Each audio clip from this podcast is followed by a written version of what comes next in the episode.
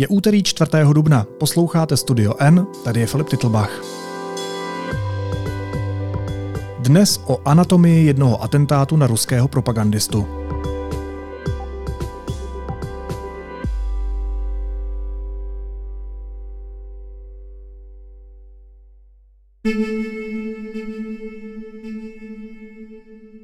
Populární ruský bloger Vladlen Tatarský zemřel v neděli po výbuchu bomby v Petrohradské kavárně, kde přednášel veřejnosti.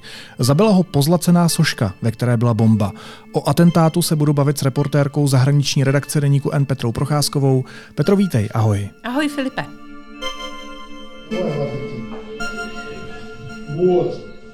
Prostě, no,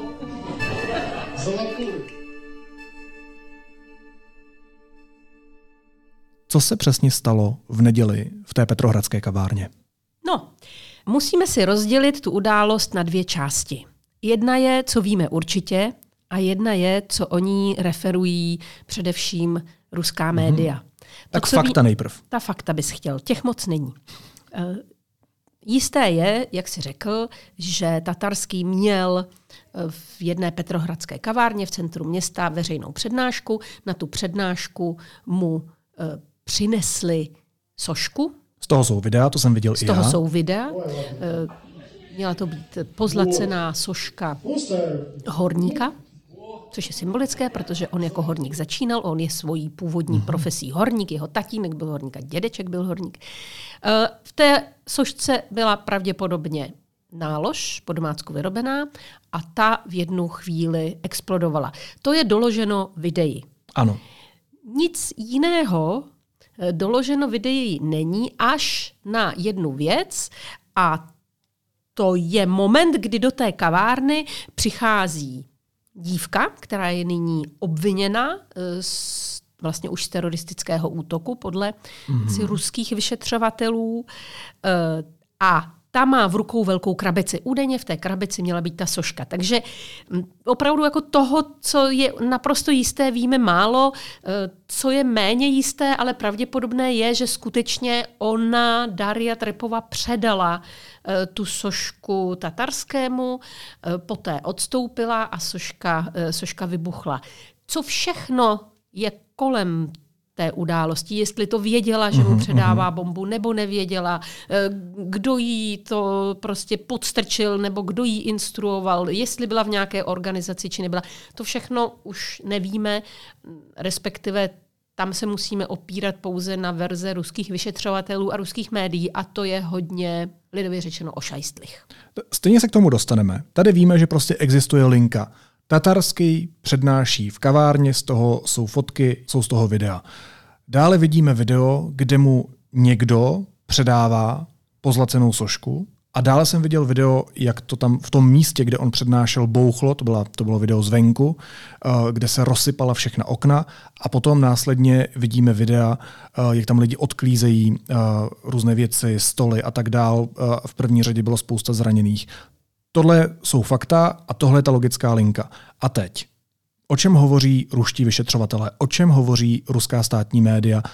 A zase, tady pojďme říct, musíme si dávat pozor na to, co říkají, ale co říkají. Ať to víme. Ruští vyšetřovatelé a tím pádem i ruská média mají jasno. Ty mají ten případ vyřešen, ukončen. Myslím, že by zítra mohl klidně začít soud a mohli by Dariu Trepovou poslat na spoustu eh, let do vězení, ne něco horšího. Eh, Oni tvrdí, že eh, Daria je aktivistka, je to mladá žena, takže oni jaksi poukazují na její účty na sociálních sítích, z kterých lze skutečně vysledovat, že to je dívka s takovými sklony k aktivismu a ekologii, obraně přírodního prostředí a tak dále, že se vzhlédla mm, v ukrajinských kanálech na Telegramu, které dlouhodobě sledovala a z Ukrajiny eh, od jistých osob dostala pokyn eh, vlastně zlikvidovat tatarského. Mělo to několik kroků, ona se s ním seznámila už v Moskvě na podobné akci, která se konala asi týden před tou Petrohradskou akcí, mm. aby se mu jaksi připomněla a nebudila v něm potom podezření. Tam mu dala, na té moskevské akci mu dala několik, několik takových obrázků ve formě jako pohledů, které ona malovala a prodávala a e, získávala tím peníze jakoby na pomoc ruské armády bojující proti Ukrajině, protože to byla jeden jaksi z jejich úkolů, který ona dostala, aby se vetřela do přízně jednak tatarského, aby budila dojem člověka, který podporuje tu válku a nebyla nápadná. Ale cíl měl být ten atentát. Počkej, a to se stalo, nebo to je ta vyšetřovací verze? No, e, to těžko říct. Já jsem žádný pohled, který by ona vyráběla, neviděla a když jsem se dívala na její účty na sociálních sítích, tak eh, jsem tam nic takového nenašla. Našla jsem tam, jak se obléká eh, do ona se zajímala o módu velice. Mm-hmm. Byla vegetariánka, eh, takže spíš tohoto druhu příspěvky, obléká se do různých šatů, žádné politické, žádné politické příspěvky jsem tam nenašla. Ano, ona se účastnila v loňském roce protiválečných demonstrací, ale to taky o ničem nevypovídá. Takže toto už s těmi pohledy a s tím, jak se snažila vetřít do přízně tatarskému a připravoval ten čin, eh, to je verze vyšetřovatelů. Ovšem s tím, že ona už se k tomu přiznává. Eh, nicméně eh, znám jak se i jiné případy, kdy se lidé přiznávali po určité době, kdy byli zatčeni ruskými vyšetřovacími orgány. Ono dokonce existuje video, kde ona se přiznává. Понимаешь, за что задержана? Понимаю. За что? А, за, я бы сказала, пребывание на месте убийства Владлена Татарского. Что ты сделала? Я принесла туда эту статуэтку, которая взорвалась. А кто тебе передал эту статуэтку? Можно я попозже расскажу? Ano, existuje video, na kterém nejdřív ona říká, že skutečně tu sošku předala. To, to, to asi tak bylo. Ona skutečně tu sošku, sošku asi předala. Největší intrika a největší otazník, který teď v té věci máme, eh, a ten zatím ani ti ruští vyšetřovatelé úplně ne, ne, nerozkrývají, je, zda ona věděla, co v té sošce je, že je v ní ukryta bomba. Ona tvrdí, že nikoliv. Ona tvrdí, že tušila, že jde o něco, co nemá být jenom dárek, co nemá být jenom upomínkový předmět. Ale údajně si myslela, že tam je třeba nějaké odposlouchávací zařízení, eh, které jak si má toho tatarského sledovat. Není to ale moc logické, protože takovouhle sošku si asi sebou nebudeš brát na nějaké tajné schůzky. Představ si, že někam půjdeš a vedle sebe postavíš zlatou sošku, tu si prostě postavíš doma. Tak nevím, jestli třeba chtěli mm. ho odposlouchávat doma. Eh, ale ona prostě říká, že nevěděla, že eh, v tom ta bomba byla. A dokonce i ruští vyšetřovatelé připouštějí, že ona není tím hlavním pachatelem, že je pouze člověkem, který byl využit a to ukrajinskými tajnými službami, se kterými má spolupracovat Eh, jistý novinář, Roman Popkov, to je ruský novinář, který eh, odešel eh, do Kijeva a pracuje nyní na Ukrajině, má řadu kanálů na sociálních sítích, je to velmi angažovaný člověk a ten měl být tou spojkou, která instruovala Dariu k tomu a vedla jí vlastně krok za krokem k tomu, aby zabila Tatarského. A zase, tak to bylo, anebo ne? No, Co dokážeme zjistit? Víš, já o tom dost pochybuji, protože eh, v té verzi eh, ruských tajných služeb eh, se tam samozřejmě ještě objevili jako spolupachatelé lidé z Fondu proti korupci Alexeje Navalného, pak tam padají různá další jména různých opozičních politických vůdců, kteří jsou většinou v emigraci a spíš se mi to zdá, že ruská propaganda chce z toho vytvořit takový, takový, takový dort, eh, pejsek a kočička, zamotat do toho opravdu všechny své ideové nejvíc. nepřátelé hmm. a obvinit je z nějakého obrovského spiknutí. Eh, Myslím si, že tak úplně to nebude. Ale zároveň asi si nemůžeme být jistí, že třeba část pravdy na tom není. To si nemůžeme být jistí a to, že to, že Daria předala tu sošku tatarskému, to se zdá být pravda. To se zdá být pravda. Otázka je, jakou roli ona v celé té akci hraje, na koho vůbec byla napojená a co, to, co teď říká, a co natáčí, je, natáčeno na ta videa, která vyšetřovatelé zveřejňují prostřednictvím ruských médií, tak kolik toho tam je pravdy, to už opravdu nedokážeme moc odhadnout. A když ruské tajné služby ukazují prstem na Ukrajinu, což je logické zvlášť v téhle chvíli, tak jak se k tomu vyjadřuje Ukrajina? Mně se moc líbilo zase eh, vyjádření pana prezidenta Zelenského, eh, který s velkou, jaksi s velkým nadhledem k tomu prvnímu obvinění, eh, že tedy ukrajinské tajné služby zlikvidovali tatarského, tak jenom řekl, že on se vůbec nezajímá o to, co se děje v Rusku, že toho nezajímá, že on se stará o to, co se děje na Ukrajině. A upřímně řečeno, mm, že by byl tatarský až zas tak výraznou osobou, že by ukrajinské tajné služby neměly co jiného na práci, než likvidovat tohoto, jak si bych řekla, mravně pokleslého propagandistu ruského, Mm, nevím. Myslím si, že by si vybrali možná jiné cíle. Každopádně, a a, ano, a tam je teda jedna malá taková odbočka. Zajímavé je, že ta kavárna ten street bar číslo jedna v centru Petrohradu dříve patřil osobě, která už stojí za pozornost i ukrajinským tajným službám. A to je Evgenij Prigožin. Kuchař Putinův. Kuchař Putinův, majitel největší, nejvýznamnější soukromé vojenské skupiny na území Ruské federace, takzvaných Wagnerovců. Ty známe skoro všichni. Oni se teď tady snaží dobít Bachmut už desátý měsíc. A mm, Dokonce se tam objevovaly takové, takové jako dohady o tom, jestli tam náhodou neměl přijít, ale podle mě nikoliv, protože on je v tuto chvíli na Dombase.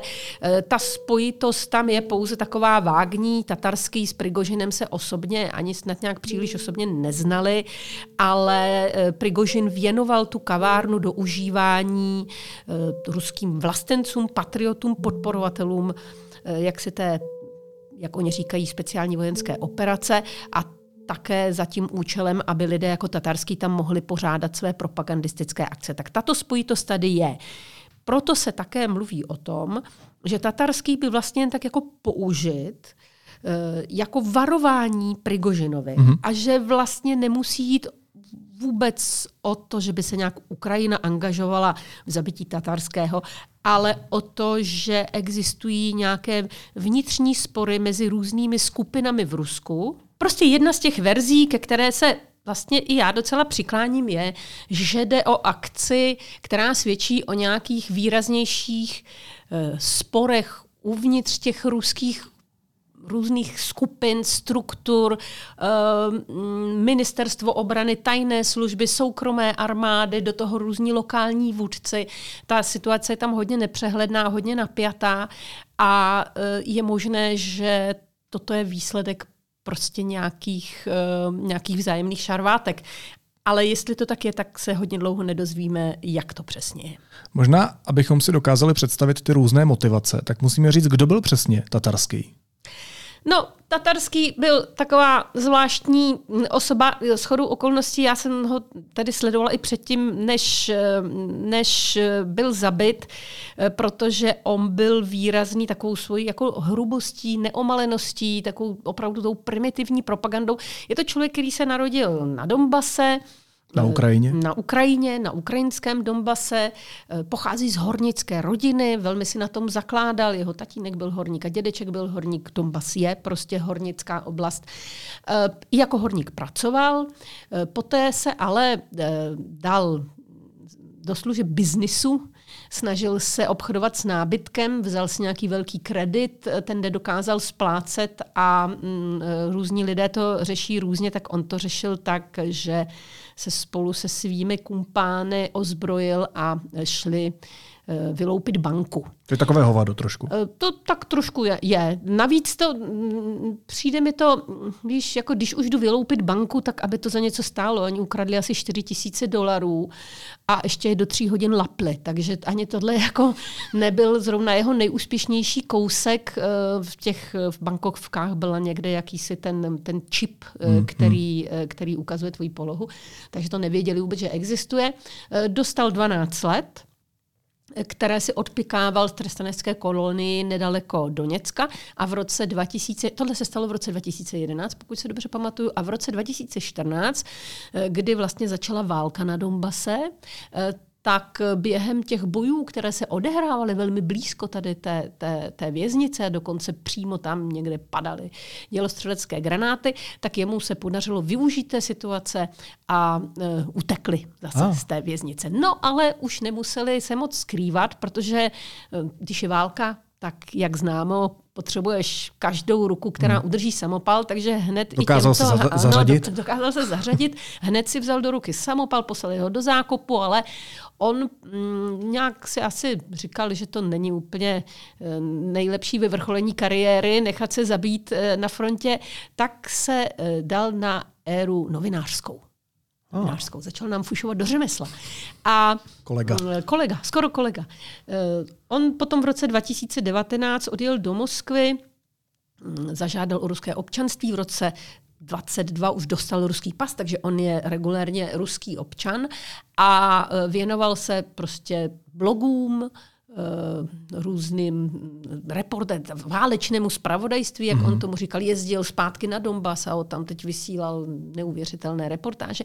A mimochodem... Počkej, on- neuvěřitelné reportáže, ale myslíš neuvěřitelné jako propagandistické Eh, reportáže. propagandistické a zároveň on měl spousty kontaktů v armádě, takže se dostával na místa, eh, kam se běžně novinář nedostane, ale eh, většinou to bylo o něm. Většinou to bylo o něm. To v centru pozornosti a té kamery to byly samé selfie a prostě reportáž o něm, jak se někam dostal. Ale ještě jedna zajímavost, on tedy to tvrdil, nevím, jestli to je pravda, ověřit asi už těžko, On o sobě tvrdil, že byl bojovníkem tedy za ten ruský Donbas už od raného dětství a že na hodinách ukrajinštiny eh, bojkotoval ukrajinský jazyk.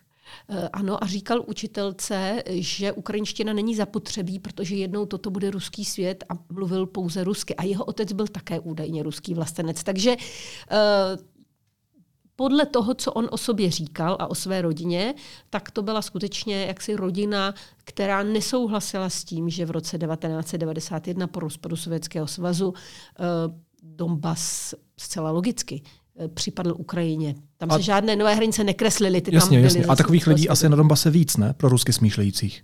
Takových tam uh, určitě bylo víc, eh, ale mm, on byl tedy hodně radikální.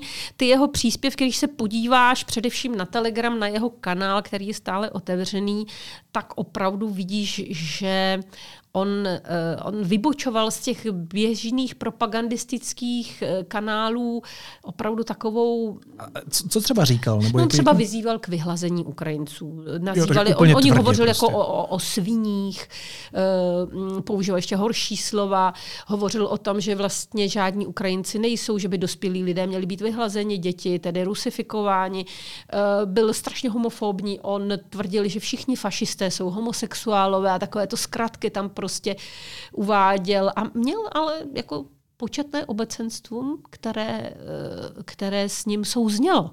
Eh, Jeho sledovalo na tom Telegramu asi půl milionu lidí, ale on byl i na jiných sítích, takže já si myslím, že určitě kolem milionu lidí, kteří ho přinejmenším sledovali, neříkám, že mu aplaudovali, eh, tak určitě, určitě měl. Takže v tom ruském informačním prostoru patřil k těm jako nejvýraznějším válečným štváčům? No, to bych neřekla, protože ty nejvýraznější váleční štváči jsou lidé jako Solovyov a Kabajevová a, a Simonian a podobně, což jsou lidé, kteří zaujímají i oficiální jako vysoké posty v ruských médiích, v ruské státní televizi a k tomu si vedou ty kanály a to jejich obecenstvo je mnohonásobně vyšší. A zároveň, i když třeba Solovyov taky se uchyluje k tomu, že tvrdí, že žádný ukrajinský národ neexistuje, eh, tak přece jenom i formální úroveň eh, těch diskuzí, eh, těch, těch talk show, které on, eh, které on vede, tak je jinde. Ale patřil, tatarský patřil mezi v té, v té amatérské kategorii lidí, kteří nemají za sebou třeba to zázemí té státní televize, tak patřil k výrazným osobnostem. Pokud se nepletu, tak on na jednu stranu sice byl velmi drsný, velmi ostrý vůči Ukrajině, byl jak říkáš, jako extremistickým patriotem ruským, ale zároveň kritizoval to ruské vedení. Ano, on, a to mimochodem od podzima loňského roku si můžeme povšimnout, že se v tom internetovém prostoru objevila řada eh, příspěvků, nejen od něj, eh, které si eh, dovolují kritizovat jak třeba ruského ministra obrany Šojgua, některé generály, eh, i některé eh, vlastně spolupracovníky prezidentské administrativy. A je to poměrně eh, častá věc. Jediný, kdo je naprosto nekritizovatelný a nenajdeš ani slůvko, které by jaksi házelo byť část viny za to, co se děje na tu jeho osobu, tak je prezident Vladimír Putin. Ten, eh, ten je úplně mimo, eh, mimo tuto sféru. Já si to vysvětluju. Mimo, ano, on prostě, on je prostě chráněn i od těchto, dá se říci, na první pohled eh, jaksi utržených ze řetězů blogerů. Aha. A z toho já usuzuju, že i oni jsou buď nějakým způsobem korigováni a řízeni, a nebo nějak vědí, co je ještě pro ně bezpečné. E, protože... Přijete, že tenhle člověk rozhodně nebyl pod ochranou Putina? Těžko odhadnout, jak dalece vůbec Putin věděl o jeho existenci, protože takových lidí je víc, e, ale e, zcela určitě prezidentská administrativa tyto lidi sleduje. Pravděpodobně je i využívá často k tomu, aby když Kreml nikoho nekritizuje, třeba generály, kteří se dopustili něčeho, co veřejnost, ehm, co veřejnost jako zaráží. Hmm. Eh, typickým hmm. příkladem eh, byla, eh, bylo to osvobození Ukrajinci části Charkovské oblasti a potom ale i ustoupení z, na jihu z Chersonu. Je třeba to nějak vysvětlit, tak se používají tito blogeři, že jako začnou hm, sršet kritiku na hlavy no, různých no, generálů. A tohle já si právě říkám, jestli uh, naopak nemohla být jako vyžádaná kritika, pokud uh, Tatarský tvrdil, že uh, ruská armáda má opravdu vyhladit Ukrajince, on byl za ten tvrdý, opravdu jako hmm. jako tvrdý přístup vůči Ukrajině. Jestli tohle není něco, co potom chceš v té propagandě přece použít. Podívejte se, co lidi chtějí, co hlásají. Určitě. E, víš, já si myslím, že třeba je to jeho iniciativa, jeho slovník a jeho způsob, ale kdyby jakkoliv nekorespondoval s tím, co chce Kreml, tak by hmm. ho zarazili. Mm. Takže asi to není tak, že mu tam psali, e, dneska to udělají o tom a zítra o tom, ale e, určitě kontakty měl, věděl, kterým směrem se vydat a věděl, kde je ta hranice, kam až může jít. A pak už to také bylo třeba třeba na jeho svobodném jako rozhodnutí, ale uh, není to tak, že by si tito lidé mohli psát, uh, co, uh, co, co chtějí. Jsou i příklady jiných blogerů, kteří ještě ostřeji kritizují Eh, generály ruské pravidelné armády velmi konkrétně na různých eh, těch částech fronty popisují, čeho se tam dopustili a Kreml to nechává hmm. být. Pak časem třeba ty generálové eh, zmizí z té funkce. Tak, takže já si myslím, že ano, že Kreml používá tyto blogery, ale neřekla bych, že úplně přesně řídí každý jejich krok, pouze koriguje a drží je v tom korytě, kde jsou... Aby nevybočili. Aby nevybočili. Ještě poslední otázka. Znejistila ta jeho smrt další propagandisty?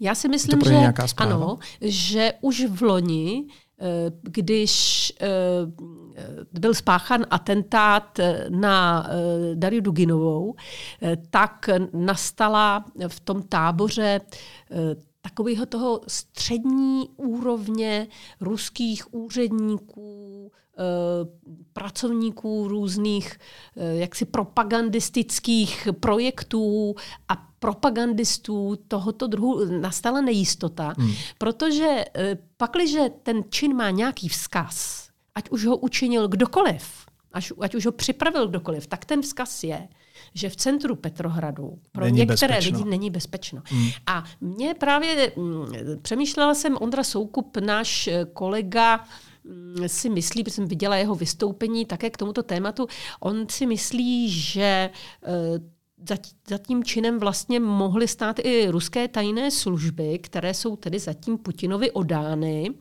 eh, a eh, že tedy má jít spíš o takový mobilizační motiv, jako že ukážeš občanům, podívejte se, musíme tu válku vést, protože jinak vidíte, co ty Ukrajinci dělají, oni už jsou v Petrohradě. Tak ano, jako zní to logicky.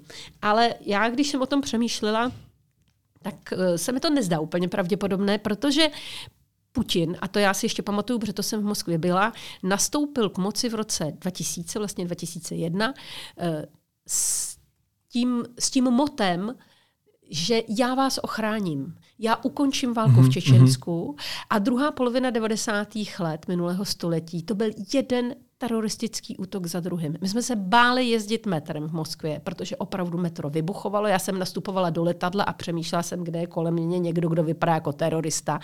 Prostě ta atmosféra tam byla velmi skličující. A Putinová sláva při nejmenším do roku 2010 a jeho vlastně pozice v té ruské společnosti, jeho popularita, byla založena na tom, že on vrátil lidem pocit bezpečí a vnuknul jim, že on za ně tu otázku bezpečnosti vyřeší, když oni mu budou loajální.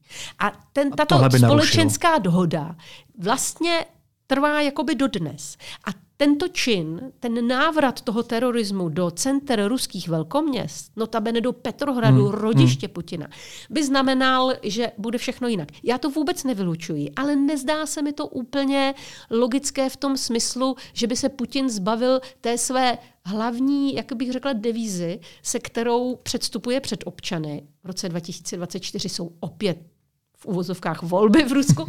Eh, přece jenom ale nějakou přízeň potřebuje. A že by, eh, že by se prostě vzdal toho, té pověsti cara, vůdce, vládce, který je schopen, když ne komfort, dostatek a Mercedesy, tak zajistit Rusům alespoň uvnitř Ruska bezpečí. Co všechno dokáže zajistit zlatá soška? Petra Procházková byla hostem studia N. Petro Mosti, děkuji. Měj se hezky. Ahoj. Hezký den ti přeju. Ahoj.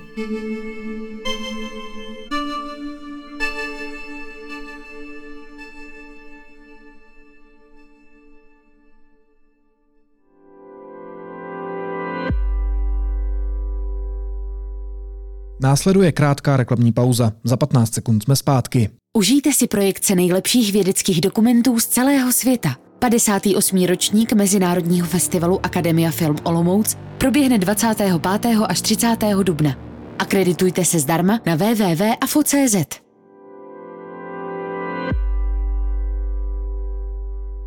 A teď už jsou na řadě zprávy, které by vás dneska neměly minout. Belgická policie provedla razy v sídle Evropské lidové strany v Bruselu. Podle prvních informací zabavila počítače, které souvisejí s finančními podvody. Podrobnosti o razy policie nezveřejnila. Schodek státního rozpočtu dosáhl za první tři měsíce víc než 166 miliard korun. Za březen tak saldo vzrostlo o 46,5 miliardy, napsalo to ministerstvo financí. Důvodem je pokračující růst výdajů v sociální oblasti. Ruští občané nebudou smět nakupovat nemovitosti v Litvě. Rozhodl o tom parlament po baltské země.